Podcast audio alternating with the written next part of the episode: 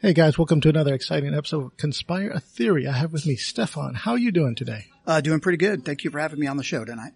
It's good to hear from you. Um, I've run into you quite a few times at the MUFON meetings. I think you've you're pretty much heading it up there now. Uh, go ahead and explain who you are and what is it that you do in relation to MUFON. Okay, um, I am Stephan Edwards, and I uh, grew up here in San Antonio. Uh huh. After uh, graduating from Judson High School, I went ahead and joined the Air Force. Didn't waste any time, and uh, I spent about 20 years doing uh, work with the U.S. Air Force around the globe. Just about any crazy thing you can think of, I was probably a part of it. Oh, that sounds fun. um, afterwards, um, I realized I wasn't going to get anywhere else, uh, despite my uh, education and experience while I was in the Air Force. This was time to uh, cut the cord and uh, move up. So at that point, I was asked to join a few companies um, that were, that were uh, one in particular that was owned by a friend of mine that I used to fly with in the Air Force uh, in special operations, and um, he would get work from the government on, under contract. Mm-hmm.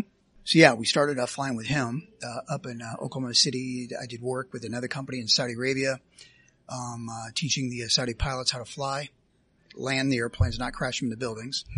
When you were in Saudi Arabia, did you find any giants in caves? Because I hear they have red-headed giants up in there.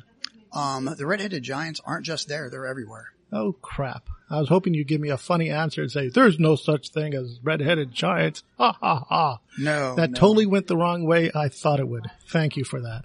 No, actually, uh, I've, got a, I've got a very open mind when it comes to things. I've been studying this kind of stuff since I was a kid. Hmm. Um, when I went to uh, Live Oak Elementary, we had a fantastic selection of books in the library that covered all of the obscure stuff Mhm. that people didn't want to talk about. So at a very early age, uh, myself and quite a few others actually really got into these obscure topics. Hmm. And, uh, you know, the Bermuda Triangle, the Loch Ness, the Bigfoot, you know, all the classics. Yeah, yeah, all that stuff was was quite, quite, quite a thing. It's even today we're still getting into digging those subjects. Yes. And I, I see a lot more information coming as we get further down the road. Mhm. I think we're going to see disclosure, not just in UFOs, but I think we're going to see disclosure in other things and they're going to be connected, part and parcel. Yeah, let's talk particularly about the disclosure in the UFOs, and I'm sure that that will have a domino effect into other strange things. It will, undoubtedly, from what I'm starting to see. Give us the bare the bare basics, like introduce us to disclosure, what it is, what it isn't, what people expect from it. All right. Disclosure itself is generally regarded as the process by which the government begins to reveal um, the alien presence here on this planet and how it uh, works with us or interacts with us. Uh, that's been a process that's been going ongoing for a very, very long time. Um, if you follow uh, ancient scripture, the Mahabharata, some of the uh, the Vedas, the uh, Indian writings, if you follow actually pretty much any ancient uh, civilization writing, there's always an indication of a visitor of some kind. But as it applies to us now, I would say sometime around the Eisenhower years, probably maybe a decade or two prior to that, it was when they made their first real contact with us. Yeah, I guess when, uh, as we know it, Western civilization, American Western civilization, first got involved. Right, that's correct. Okay. Um, now you'll hear things like, "Well, the the Nazis will work with them," and that may be true. They may have been working with one particular species, but um, I don't want to delve too far into that one and stay more focused on just what the U.S.'s part in this was. That's fine. We can come to that subject later. The right. um, now with the dealings with Eisenhower. Now before then, was it sort of like an off the cuffs, off the record? Because I, I did some. Uh, Noe Torres was doing some research where he recorded like that there were accounts of airships in the in the United States or what would have been the United States since 1800s. Yes, that's correct. Yeah. So does any of that tie into uh, disclosure, or is that just a coincidence? Um, at the end of the day, it, it will be all part of disclosure because people are going to want to know how far back did the government know this. Um, and I'm not sure how long it's going to be before the government is going to be willing to admit just how extensive these contacts or knowing uh, this information went. Um, I think the best we're going to get at the earliest is going to be with the uh, the Eisenhower years. Hmm. Yeah, I, I guess that's the the best that we can go so far. Right. the um now with with the Eisenhower, the hubbub is is that Eisenhower when he was having a tooth removed or something like that, he was gone for like however many minutes or like uh, however many hours, and during that day, from what I've heard, he had an he like met with aliens or something of that nature. Is that an old wives' tale or is there something to that? I think the dental procedure uh, was probably just a cover to buy him time to do whatever it was he was going to do. Yeah. In this case, um, from from what I've been getting from the people uh, that I work with, was that there was in fact a meeting, and he was asked to invite. Uh, he was invited to the meeting, and that he was told that he would be meeting with somebody that was not of this earth. And so um, he went to the meeting, had the conversation, and they were um, basically working out an arrangement on how they would um, get access to humans, Americans, and in return they would give us um, technology. Yeah, I think we've all heard of this deal before, and a lot of people would argue that we got the bum end of the deal. Well, unfortunately, we don't really know the truth on that one. When you see the bum end of the deal, it depends on the perspective of uh, if you're the government or if you're the taxpayer. In this case, if you're the government, you got all this information, like um, uh, dynamic alloys or exotic alloys and exotic engine propulsion technology, anti-grav, uh, medicine that can save pretty much everybody from a chronic disease. You know, all of that data was supposedly given to us, and for whatever reason, never made it past that checkpoint. And so in that case, we got screwed by our own people. Again, that's under the assumption that the aliens gave us everything that they said they were going to give us. But again, without having full access, full disclosure, we're never going to know that fact.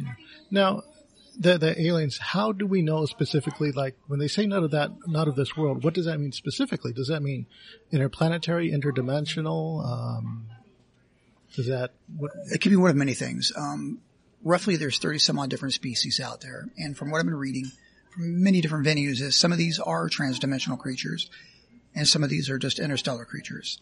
Um, some may be misleading us, and they could be from one place or one time, when in fact are from someplace else. Remember, you know, just like humans, you know, there are people out there willing to lie for whatever their their motivations are. Yeah, a, a, a pattern I've noticed in the lore is that the more we learn about the natural world, the further away the aliens are coming from. At one time they were from Venus, and now they're from you know um, beyond the stars, and now they're from the dimension pocket dimension over. So Right. I've noticed that pattern from based upon what the contactees have been told. Yes. So it, it's that that is disconcerting. Now with with uh, disclosure, what what is it not as far as like? Because when I hear the term disclosure, what I'm thinking is that all of the UFO charlatans out there, all of the people like uh, the Stan Romaneks are going to point out there and say, you know, see, I told you I was right, you know, and, and every single person out there with a crazy abduction account, true or, or not, is going to have this seal of approval, this golden seal of approval from the government that says, you know, stamped like, yep, I was telling the truth all the time. I was right. Therefore, I should get money and women and power and all this and, and all this nonsense. Unfortunately, that couldn't be further from the truth. Um, again, Yeah. you have to be in a position of some sort of power leadership before you can actually maximize that, or you have to be very talented in utilizing the media in order to profit from your encounter. Hmm. But that also goes in with you have to validate that what you say happened really did happen, and if there's no proof of it, you're just like every other schmuck pretending that you saw something. Yeah, but I, I still worry though that just a, a disclosure is going to be for some people a green light to to just go all out. And and I, I Oh yeah, That, that's going to come. And, and what I saw was, as I was doing my own research on um, another project I was doing for MUFON, is I realized that there's going to be a group of individuals that are going to create churches, they're going to create power blocks out of pretending to have this repu- uh, relationship with alien species, yeah. and that could be problematic depending on which direction these guys go and who they're working with. Hmm. Yeah, I, I can understand that. Let's take a few steps further into disclosure and into the, um, I guess one of the tests I, you made reference to that there was a few tests, like the 1950s B movies, the War of the Worlds broadcast, and I kind of have issue with that. I, I kind of have issue with the War of the Worlds broadcast. I think it's one of those things where, where we probably make it a bigger deal than it is. But before I get into that, can you uh, lay down the bare bones about what what it is that you feel that brings into the disclosure conversation? I think we're both in agreement that the government has known about UFOs long before the 1930s. Um, again, there's a lot of anecdotal evidence and a lot of newspaper articles that you'll find from the Old West, or even not just the Old West, but in the regular parts of America, um, making it very clear that there had been visitations by creatures not of this planet or not of this dimension. So we've established that this has been an ongoing phenomenon. Again, long before the Eisenhower years. Yeah. So that does take place prior to World, uh, the War of the Worlds. So at some point there has to be, be a dialogue between them and us. And whatever that dialogue encompassed, we don't know, but clearly there's some sort of a timeline. At least that's what I'm gathering. There's a clock ticking. Okay. And so they have to figure out where are we in our maturity as a human species in a race mm-hmm. and wh- what we are ready for, what we are capable of handling. Hmm. And at, in this case, it seems like they kind of put the ball in our court and said, okay, you know, you're going to feed your people what you think they can handle. But in order for them to be able to do that, they have to gauge where we are mentally and psychologically and socially with dealing with something that would be considered so out of this world. No hmm. pun intended. Hmm. So hence the tests. Yeah. Um, so there is a possibility that the War of the Worlds could have been a test. I'm not saying it was, but I'm saying there is a strong possibility that it could have been. Hmm. And you saw the reactions of the people, and, and it was just a simple radio broadcast. They went nuts. Well, that's where my problem is, is that as far as the reaction, can that, can what we're told, can that, can that be trusted? I'm, I'm questioning the narrative because the more I learn about media, not just social media today, but media back in the days, I mean, from the Citizen Kane, you know, you heard of the story where the guy, in order to get a news story, he paid some guy to jump off a bridge so he could do a story about someone jumping off of a bridge. I've seen that in the past, media has been at war with new media. And every single time new media comes out, the old media tries to, tries to put up tries to do gatekeeping. I mean, course. during during the 1980s, when video games first came out, television lost its shit. It tried so hard to to push out this propaganda that video games rot your brain.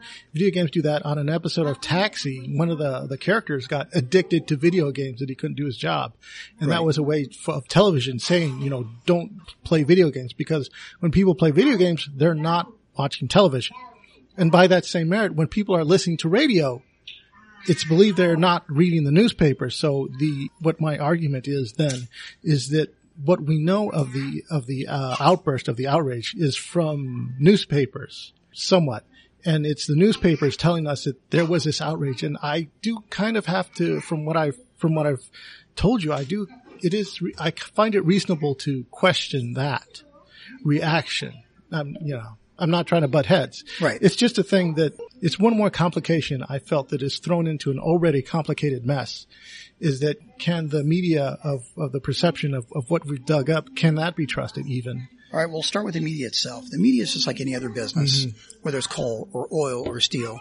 They're going to try to maintain a monopoly over that power and over that money that they get, that revenue stream. Yeah. So that holds true with any business. So I'm not going to hold that against them. They're just doing what they will naturally do. Understood. But now it gets into who's motivating uh, these things into what direction and why. That's the key. All who right. profits from controlling the narrative?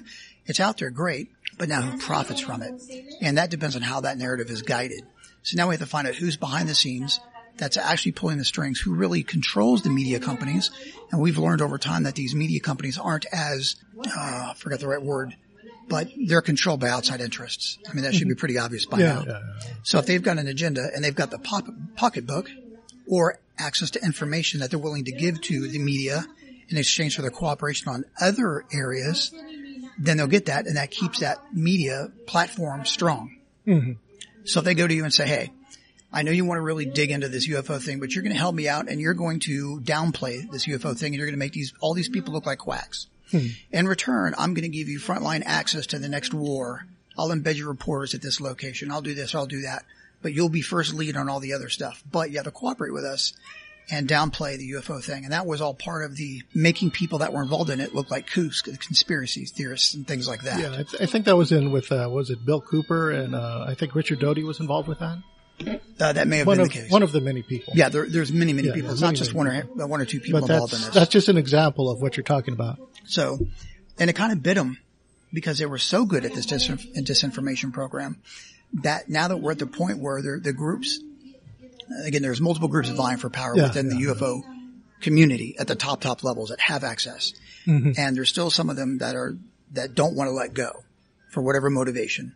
But there's a larger group that now seems to be winning and saying, look, it's time we're moving forward with or without you. We're going. And so keeping in that mind, there's that, there's that struggle that's, that's Yeah, holding yeah. this up. And with the with the the War of the Worlds and stuff like that, yeah, I guess it was probably like uh, uh, probably a test of the reaction. Yeah. But then I've heard that there were you know so many factors into that as to why it happened. I think one of it was also was a scheduling thing where a lot of people were coming into the middle of a of a broadcast on another on another show had ended.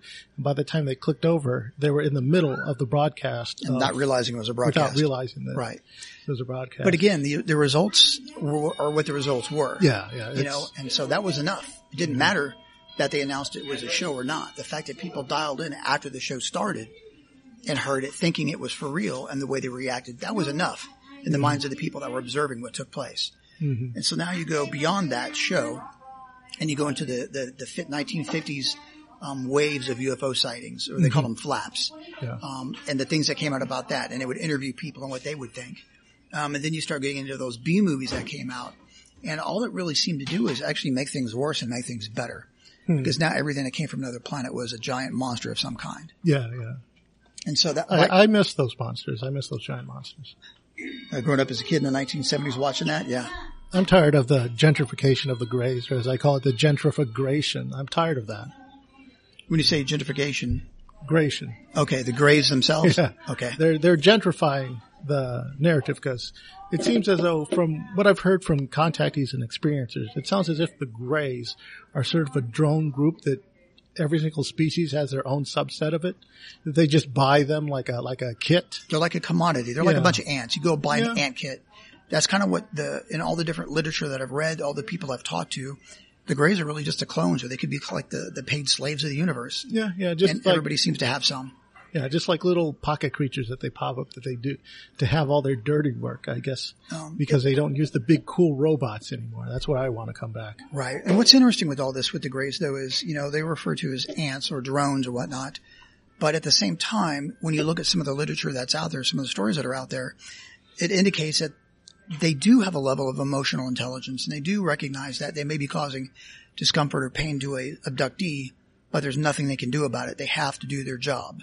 Period. There's, and, and there was a, that incident that was talked about, um, a couple weeks ago or two months ago when they talked about where it looks like that gray group broke away from whoever they were working for and purposely crash landed on the earth to get away from whoever their masters were. What what incident are you referring to? Uh, that was the one where they, um, uh, an Indian tribe had talked about befriending the Greys. Okay. Uh, that was discussed about at the uh, MUFON meeting two months ago, I believe. Okay, yeah. I, I mean, just so the listeners have a frame of reference. Okay. Is there something that you can point to so they can look it up? Off the top of my head, no. It's just that there was an encounter with the Indians, and apparently there's a lot of them. You can probably Google it. Now, when you it. say Indians, do you mean Native Americans Yes. or India? Native Americans, Okay. Uh, So- you got to be clear about that. uh, not a problem. Um, like, so with America at the time, there wasn't all a whole lot of people here. You know, I know there's a lot of discussion of these grandiose Indian nations and whatnot, but at the end of the day, there really wasn't. And so I think it was easier for the UFO or aliens to come here and be at peace, so to speak, and do their quiet observations versus other places. Hmm. There was more room to maneuver without interference. Another thing that I noticed was an escalation in in the sampling of the the aliens. As more we hear about the accounts, the more they're of what they sample and stuff like that. Because before people would adver- observe them, you know, they come down, they'd land, they take soil samples, and then they'd run off. And then, you know, as the phenomenon got closer and closer, instead they started sampling from, you know, plants and trees to people. And now it seems as though they're coming into people's souls and trying to, you know, take their souls or someone like that. Right. And that's, I think, at that point when you start talking souls, we may be crossing a line. I've been hesitant about getting too far down that rabbit hole when we start dealing with souls because Yeah, that ends up in a different realm. I'm trying to keep it on one track. And if it does, we do have definitive proof that, okay, there is a, a, uh spiritual element involved, then by all means we'll go after it. But for now, we don't want to go there yet because there's not enough proof of that. what I hear, one thing that I hear that sort of irks me a bit, I don't, I don't know how to take this, is that there is, people tell me that there's a subsect in the government that's super ultra conservative that thinks the aliens are demons and devils and, and anything UFO related, they want it squashed. I, I have a very hard time putting any of my personal merit behind that as far as as acceptable, but I keep hearing that brought up by various people as an excuse as to why, you know, there, there seems to be this apprehensive relationship about disclosure and, you know, letting the cards fall. What, what is your impression? if I'm going to be an ultra religious conservative guy that's hidden within the government dealing with this particular topic, I'm going to want to learn as much about it as I can. And I do know that the more you hide things in the shadows, the more you allow those bad things to propagate in the shadows. But if you bring it out, it gets harder to hide that stuff. Hmm. So if, if it was a demon thing, then hey, let's get it right out in the open and call a spade a spade. Yeah. But that hasn't happened. Well, there is like uh, I got to bring up the Satanic Panic of the '80s. I think that was a sort of an overclocked, overcorrect, create, overcorrection of the government trying to, you know, squash Satan, Satan, satanic, whatever it is, and, and unwittingly causing a panic, you know, sort of, sort of thing. I, I think that's an, I mean, that's a different type of an example, but I think it's somewhat in the same vein of, of rampant overcorrection from, from the government. And are you, you're applying this to the uh, religious minority within that group that's controlling information? yeah, as as far as using you know uh, media and stuff as a tool, that that's why I don't think there really isn't much there as far as that excuse, because you know from what we've seen at the Satanic Panic, you know. We should see a similar outrage or panic, you know, in the UFO community. I know there are individuals who are pushing that, but I don't know that it's anything, you know, it's it's nothing like officially backed by the government. Well, of, of course, because then they would have to acknowledge that aliens. Okay. Well, in this they- case with the satanic panic, you're talking about a, a, an issue that was in your face. Mm-hmm. It was all these young kids, and then particularly in the years that I was growing up in high school, where you had groups like Metallica and Yeah, Iron Maiden yeah. and Accept, and and these were considered satanic bands, even though most of them were just show bands. They weren't satanic at all. Yeah, yeah, But you have this group of religious leaders. You remember you had, you had the Bakkers and you had all those other, uh-huh. uh, you know, mega church type individuals, and they have to have the boogeyman. They've Yeah. always got to have a demon. Yeah, And so by having flames, that, yeah. that was perfect. And they could use that and like you said, fan the flames. But in this case, we're talking about something entirely different. Okay. Right. I just thought that there was sort of a method there, and I and I wonder if it's something that a method that could be applied. To The, our- to the satanic tribe. panic thing was more of a brute force kind of deal Mm-hmm. versus the alien thing is a little bit more, requires more subtlety. Okay. All right. Yeah, we'll we'll take that then. Can we go ahead and step into Close Encounters and the ET and and the modern, I guess, push during the '80s to sort of push this sort of um, friendly alien presence type of thing, so to sort of sugarcoat it in a means. Right. I think they realized that they'd gotten to a point where, okay, we've gone as far as we can on the negative side. So now that we've got control of this narrative and we've neutered groups like MUFON, let's take advantage of the narrative that we can control and we have control of Hollywood. And we're going to start spoon feeding these guys information. Not a lot, but enough to get them going in the right direction. Mm-hmm. And by doing so, we can slowly educate the American public and not just the American public, but the globe in general because they watch everything we produce. Yeah. And by doing so, you can start to control how they feel or how they think about visitations from another alien species. So E.T., for example, from Steven Spielberg was designed to create, they're not such bad guys after all. And that goes along with Third Encounters. Um, you know, we go up there, we meet them, they turn out to be really happy people and it's all good and everybody shakes hands and they do, you know, human alien exchanges Yeah. Yeah. again, they were controlling that narrative to say, okay, let's, let's see how the American people feel about this. And then they'll do whatever the test was. Uh, whatever that test was at that time, I don't know, but again, they keep testing us every so many years to find out where we at, uh, as far as to be able to handle a revelation of some kind or how much more information can they give us before they know they need to slow down that, that we can absorb. Yeah.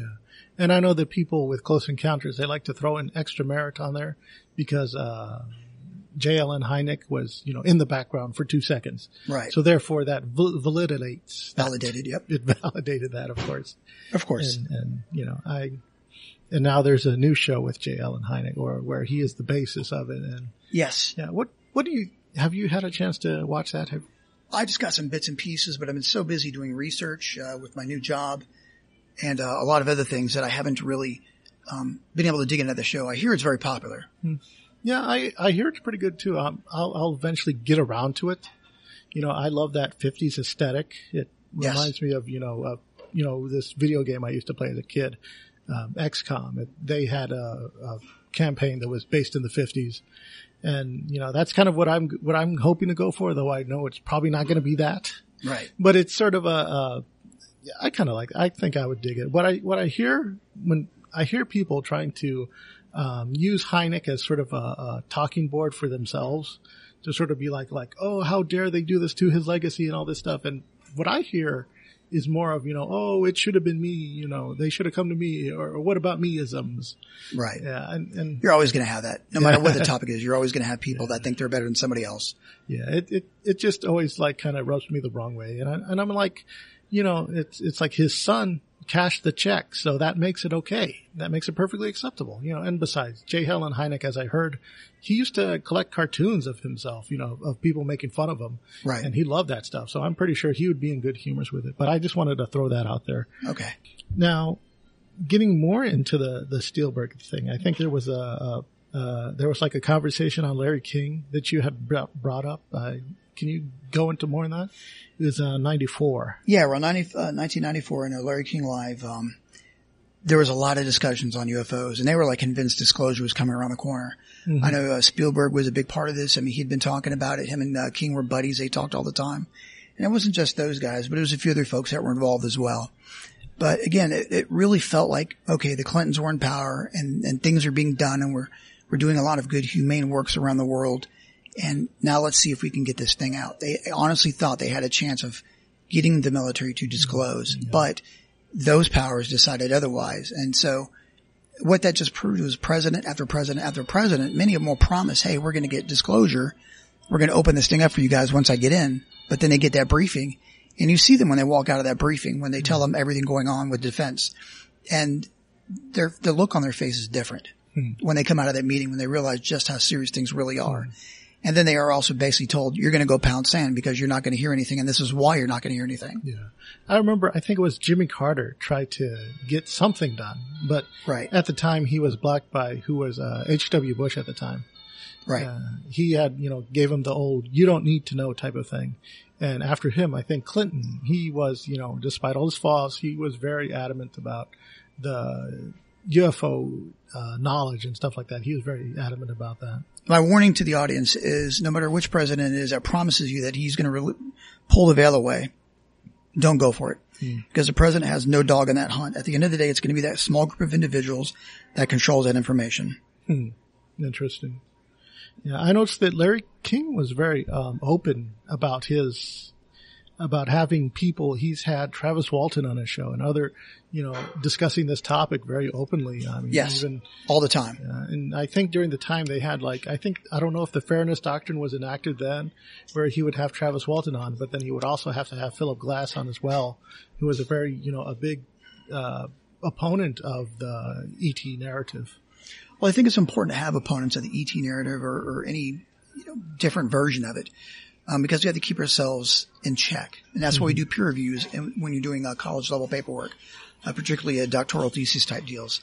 You know, you've got to have other people check your work and find the holes in your work. And if you can find those holes, then you can figure out how to plug those holes up with real facts or say, hey, we may need to go back to the drawing board. So without having that other side there to keep us in check, then we're just kind of like in an echo chamber. Yeah, I, I do see that that often happens sometimes is with uh, the echo chamber. And, you know, I'm, I'm okay with like healthy debate, but we've gotten to the point now, and I think it's a failure of our school system that we've, Yes. and our culture that we failed debating. We cannot debate anymore. There's no more debate clubs. We don't know how to have a fair debate. It's not just, uh, it's just, it's just everything is, you know, everyone keeps everything so close to their chest and they take everything so personally. Well, unfortunately, a lot of that has to do with the polarization of our politics. And that even goes into the alien realm because at the end of the day, there's actually, you know, you've got the left and right paradigm. Mm-hmm. But what I've learned is those on the left aren't necessarily the communists or the socialists. Hmm. There are those on the left that if I sit down with them and I can have an honest conversation about a topic, you know, what are you worried about? What are your fears as a, as a Democrat? Mm-hmm. And if they're honest with me, honest with me about what those fears are, then we can sit down and we can discuss and figure out how to overcome those fears and meet their needs in society as well as protecting the needs of those on the conservative side. Mm-hmm. But when you start dealing with people that are, they have hidden agendas, they've got their own personal motivations, could be cash, could be power, could be whatever, mm. they're going to hijack that agenda for whatever reason in order to continue to fill their pockets or keep that power. And that's where we lose out. Yeah, because I hear there's a lot of like a lot of the issues are just one issue voters, where because of that one issue, that's gonna that's gonna shift their entire paradigm on everything. Right. And that's what hurts us right now. There's no room for uh, real negotiation. But again, it comes down to when I'm dealing with somebody who has a hidden agenda, whatever that is, they're less likely to come to a rational compromise on a particular subject. I've met communists, um, or communist leaning people or socialist leaning people in places like the Philippines. They've got a huge, I'm not going to say problem, but uh, a mindset of that there. But whenever I'd sit down with them and talk, we'd always come up with an agreement. Not that it mattered, but it was just two people talking. But we saw each other's point of view. Yeah. The key is your hidden agenda. What are you really after? Without knowing that, you've got nothing. Yeah, that's true. That's true. So let's go ahead and take this into um, Ancient Aliens. Okay. Ancient Aliens is a very popular program, Absolutely. and I know that a lot of people like to to poo poo on it because they they try to wrap it up in the veil of racism because they're saying that pe- that you know if brown people didn't make it, it had to have been aliens. But the thing is, they say that about everything. Right. They say that about uh, what is it, Stonehenge and and all that Celtic Again, stuff. that's the politicization. Yeah, I'm I'm waiting for them to set to bring it into the uh, Arthurian tales if they haven't already. And, oh, Mordred was a hybrid, you know. That could be the case. You know, you know, if you start talking about the Nephilim, yeah, you know, the fallen angels and the Rephaim, then you're talking about those things. Mm-hmm. Then we're starting to kind of diverge a little bit more to the spiritual or the Christian realm. Are we ready to go there yet? Uh, not quite yet. I'd like to settle the first questions first. You know, what are you? Where are you from? Show us what you got publicly. And then we can start to figure out, okay, where are they really from? Assuming that, that that is a thing. Now with ancient aliens, you know, you, when you got a guy like George Tsoukalos, when he does his hair up all puffy like that, Yeah, yeah. you know, as soon as people see him, they think, okay, here's the mad scientist. But that's all part of the gimmick. That's part of the show. Um, that feeds into the, the, the feel. Where the regular guy, you know, all the other guys like Corey Goode and, and the others, and they just look like normal guys talking, scientists. And so that gives more of that legitimacy to the show. But they all work together. They do a really good job of bringing these things out and saying, hey, look, there might have been something more going on here. Hmm. So in that regard, they should be given a lot of credit because these are things that people would have never known about. I've learned a lot just from watching the show, even though I've already had my own encounters. Hmm. And so I think the show is very valuable in educating the American public to where back in those days when people I knew that first started watching it thought they were just a bunch of crackpots. Hmm. Now their mindset has completely shifted saying, yeah, I am actually very willing to entertain. I thought that there might be something else out there. These ancient alien guys have actually shown me quite a bit of information that I would have never gotten anyplace else. So I personally believe that the Ancient Aliens show was actually a tool used or created by the government through third parties in order to help spoon feed this information out to the public. Because here we are, how many episodes later or series later, and they're still very popular and they're still very relevant. Hmm. yeah, that is that is pretty good. They they do have a really a really formidable powerhouse out there. I mean, when I went to Alien Con, it was it was rushed with people. I mean, there were so many people there that they couldn't even get them into all of the panels. They had to actually, you know, I mean, it's just a lot of people were complaining that they couldn't get into panels, and these were like 500, uh, thousand seat maxed Right. panels. Well, that just shows you how serious people have started to take this topic. They're just not ignoring it anymore. You've also got the um, the millennial types, and you've got some of the X gens. I would say it really start with the X generation of of pushing this narrative, and that's the generation that I fall in. Fortunately, one of the good things about the millennials is they're more open minded. Uh, they're more willing to receive new ideas, and so with that, I think that's going to help, and that's what we need as a whole, as a society, to make it easier for the power brokers to get more of that information out. Hmm.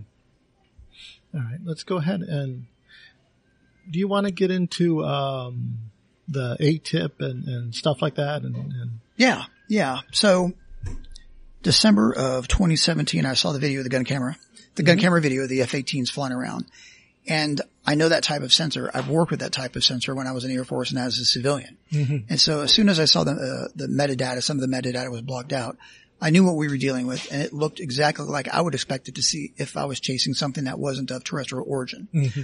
And so then and there, that just supported what I remember seeing as an active duty Air Force guy. Hmm.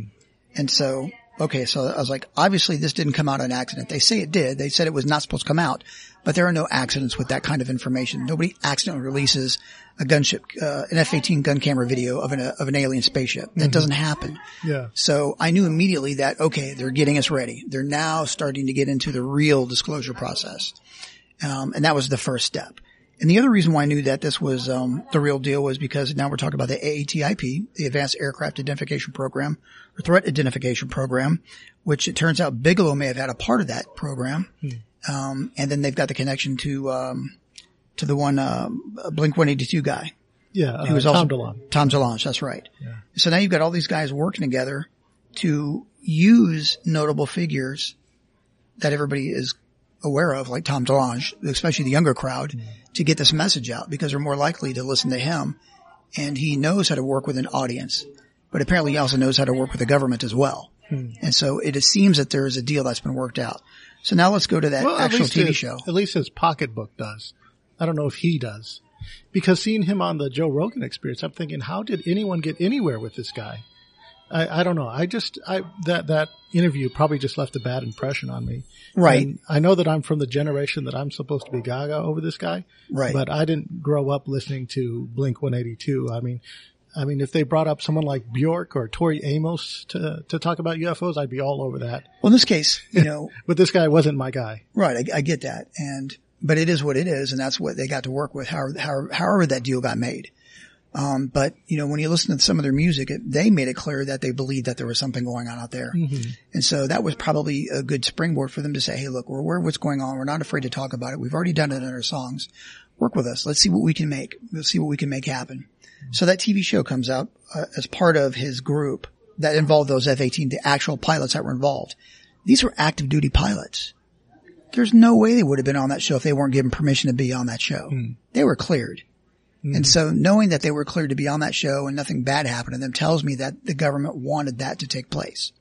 So again, this was a willful effort on the part of elements within the, uh, the, that community to start getting this information out for them to kind of jump like that. Remember, this all ties into Trump's Space Force.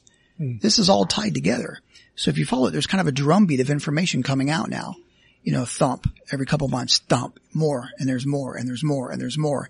You've got members of NASA saying things indicating that there are, um, they firmly believe that there's life out there as well.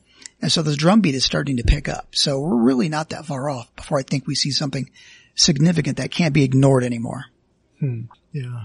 I've noticed that the Space Force has gotten a bit of, uh, egg on its face, unfortunately, because of, because of how, uh, new media just hates Trump so much and somehow that tarnishes that organization. I don't see how that works, but that doesn't mean that that narrative isn't going to be pushed. And the thing is the Space Force stuff, I mean, before that, it was Star Command. And Right. that stuff has been around since the 1980s. This is just an official title. Before that, I think it was like- Space Command. yeah, I think it was acting under um, the it was either under the Air Force, I believe. Yes.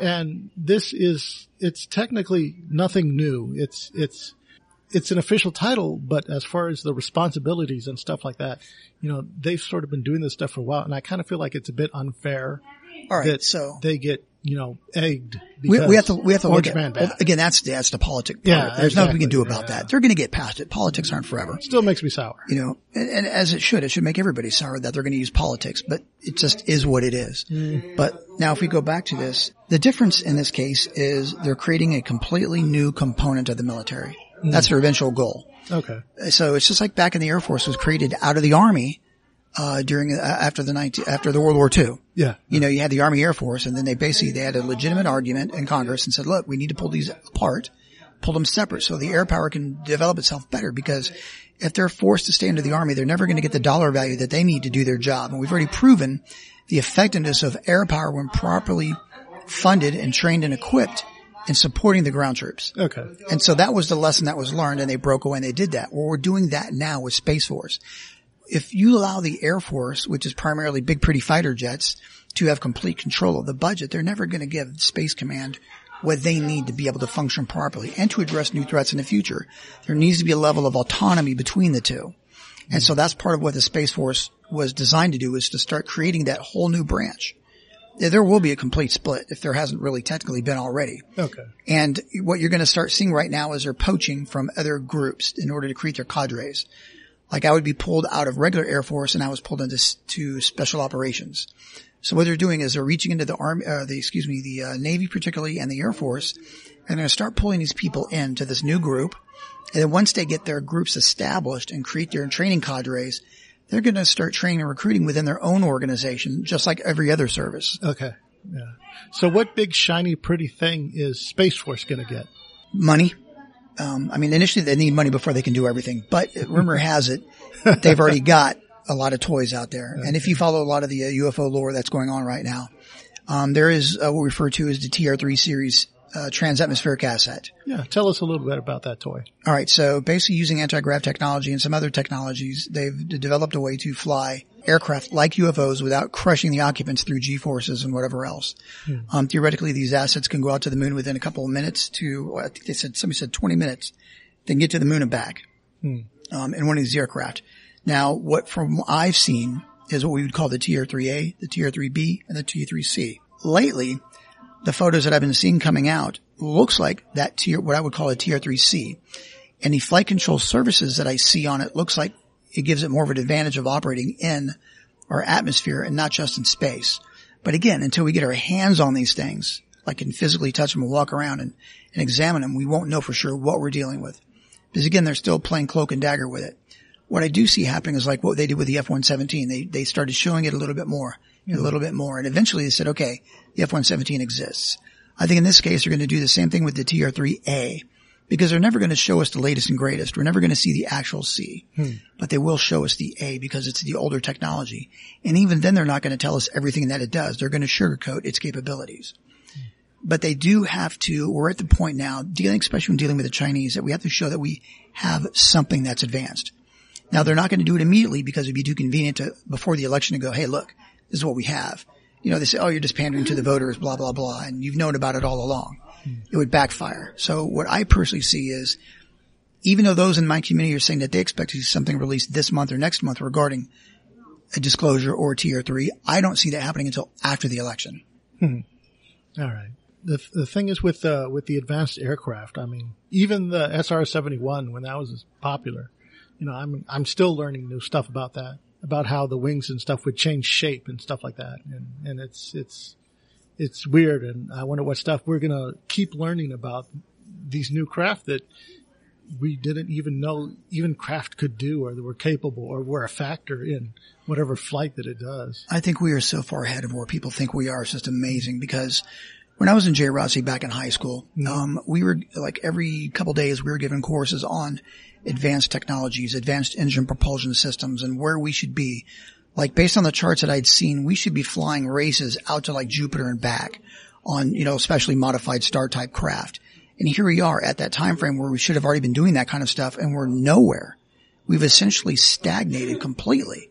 But knowing how our government works, in my mind, there's no way we actually stagnated on the surface. I know that we still have many things going on and very advanced things going on because we're always going to be 10, 15, 20 years ahead minimum of our adversaries. We're always going to strive for that. Mm-hmm. That's just how it is. So if I'm working with regular Air Force, I'm just going to see regular garbage. Then I go to special operations and I see the next level up. But then when I start working with, say, OGAs, other government agencies, I'll see technology that's at least five years ahead of what I'm working with in special operations. And then if you go beyond the OGAs, you're probably looking at something five more years ahead. Hmm. So the, our technology that we have is always going to be more advanced than what we realize it is. That is interesting. Let's go ahead and wrap it up and tell us about your YouTube channel and what it is that you have going because you just started that up recently. right? Just started a new YouTube channel. The name is Team Brave New World. And what we're trying to do is um, stay away from the politics specifically and focus more on world events and your everyday world events that people do need to know about that seem to get kind of glossed over by the daily news, whether it's CNN or um, Fox. I'm trying to stay away from the political aspect of it and just give you the facts like they used to do in the old days. Uh, another part of the channel is bringing out information that people don't like to talk about, period. Things that make people feel uncomfortable. And that's where we talk about UFO topics, aliens, meteor showers, Nibiru, X, all that bizarre stuff. That's the place for people to go to when they want to learn more about it. But learn from not just a bunch of kooks, but people that actually have something to do with it or have degrees that can back up what they're saying. One of the things that I've noticed is that um, what a lot of people like to complain about is that you know they, they don't hear that much from like a, a world view of stuff like that. And of course they'll they'll make superficial com- complaints, but what it is is that our scope, the uh, English speaking American North American scope, is usually limited to our own media. That we don't have That's right. uh, perspective of like of just stuff that's out there. I know that in my own studying, there, you know, there's like, there's Spanish language media, there, there's Japanese and, and, you know, um, other medias and stuff like that. And I love learning when I do my digs when I dig into like other cultures just to learn about their monsters, myths, and cryptids. Yes. I learned so much about the culture, and Yes. they still have ongoing stuff like that. You know, it didn't stop there. They're still learning and talking about you know some of these issues, and it's fascinating to get that you know uh, I guess dare I say non-white male perspective Right. on on stuff. So anything that you can bring from a global scale, I definitely welcome that. Yeah, absolutely. So when I was doing my time with the, uh, as a contractor, I'd do two months on duty working against ISIS or working against the Taliban. And then I would have two months completely off. And during those two months off, the wife and I would go travel Asia and we'd go visit these places like Ayutthaya and, um, and Siem Reap in uh, Cambodia. Mm-hmm. And we would look at these ruins and look at the art and look at the, the stories that they're trying to tell. And it became very clear to me that, okay, there is clearly something going on before what would be considered normal humankind. Mm-hmm. And we look at the Bible perspective of things with the Christians and the Jews and the Muslims. There was a lot going on far before that stuff took place. Mm-hmm. And that's what these murals and these writings were teaching us about. So if you ever get a chance to travel and go to places like Cambodia and Thailand and China and really pay attention to what they're trying to tell us. It's clear there's a much bigger history that we're not being told here in the West for whatever agenda. When you talk to an Indian on the street and the Indian and you talk about aliens, he's like, well, where have you guys been at? You know, mm-hmm. glad you could join us. You know, they've been, they've been totally talking about this stuff for thousands of years. And here we are, Johnny come lately, the baddest nation on the planet. And we seem to not know anything about it at all. And, and it baffles them as to why we, we are like that. Yeah. Is there anything out there that you learned about while you were out on your travels that you can talk about? Give us like a taste. Um, in what regard? In like, like either it be like a myth, like a, like a, some type of, uh, creature from, from myth. Cause I know in the Philippines they have the manananggal. Yes. And I, oh, that is my favorite. Um, well, the Philippines is littered with lots of different creatures in their Oh, lore. there's more? Oh yeah. okay. Give me, give me one more. Just, just end us on that. Just give us one more story. Uh, Siyokoy. Uh, Siyokoy is like a, uh seaman creature. Hmm. Um, and there's some, you might be able to uh, Google it and see some more. It's, it's basically, it's like a seaman. And then you've got the white lady. And I've actually seen the white lady. Really crazy stuff.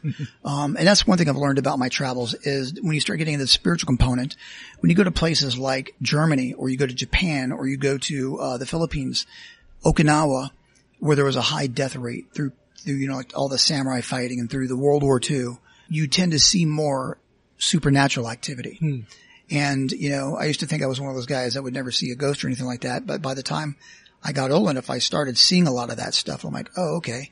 And you just get used to it after a while. Like it's no big deal. Now I'm not like Chris Garcia or others where they may see things like all the time. I'm not hmm. like that. I have to be in a very relaxed state, not really paying attention to anything at all, almost a meditative state. And then it will pop up. But that's a whole new uh, podcast right there. But the point is, is it, if you pay attention to the world around you and you get the chance to travel and dig into the culture just like you have, you're going to learn a lot more about the world.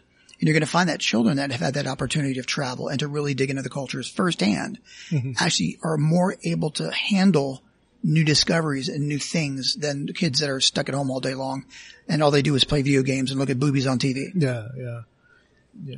That that is that is fun. It's yeah. Thank you again for coming on. It was great for you to share this. I'll definitely be paying attention to your channel, and I hope that everyone else does as well. If you guys go into the channel and you uh, want to learn more about certain topics, by all means, go into uh, the comments and uh, tell us when you hear more about, and I'll have the team uh, get on it. All right. Thank you, and thank you again, and good night. God bless.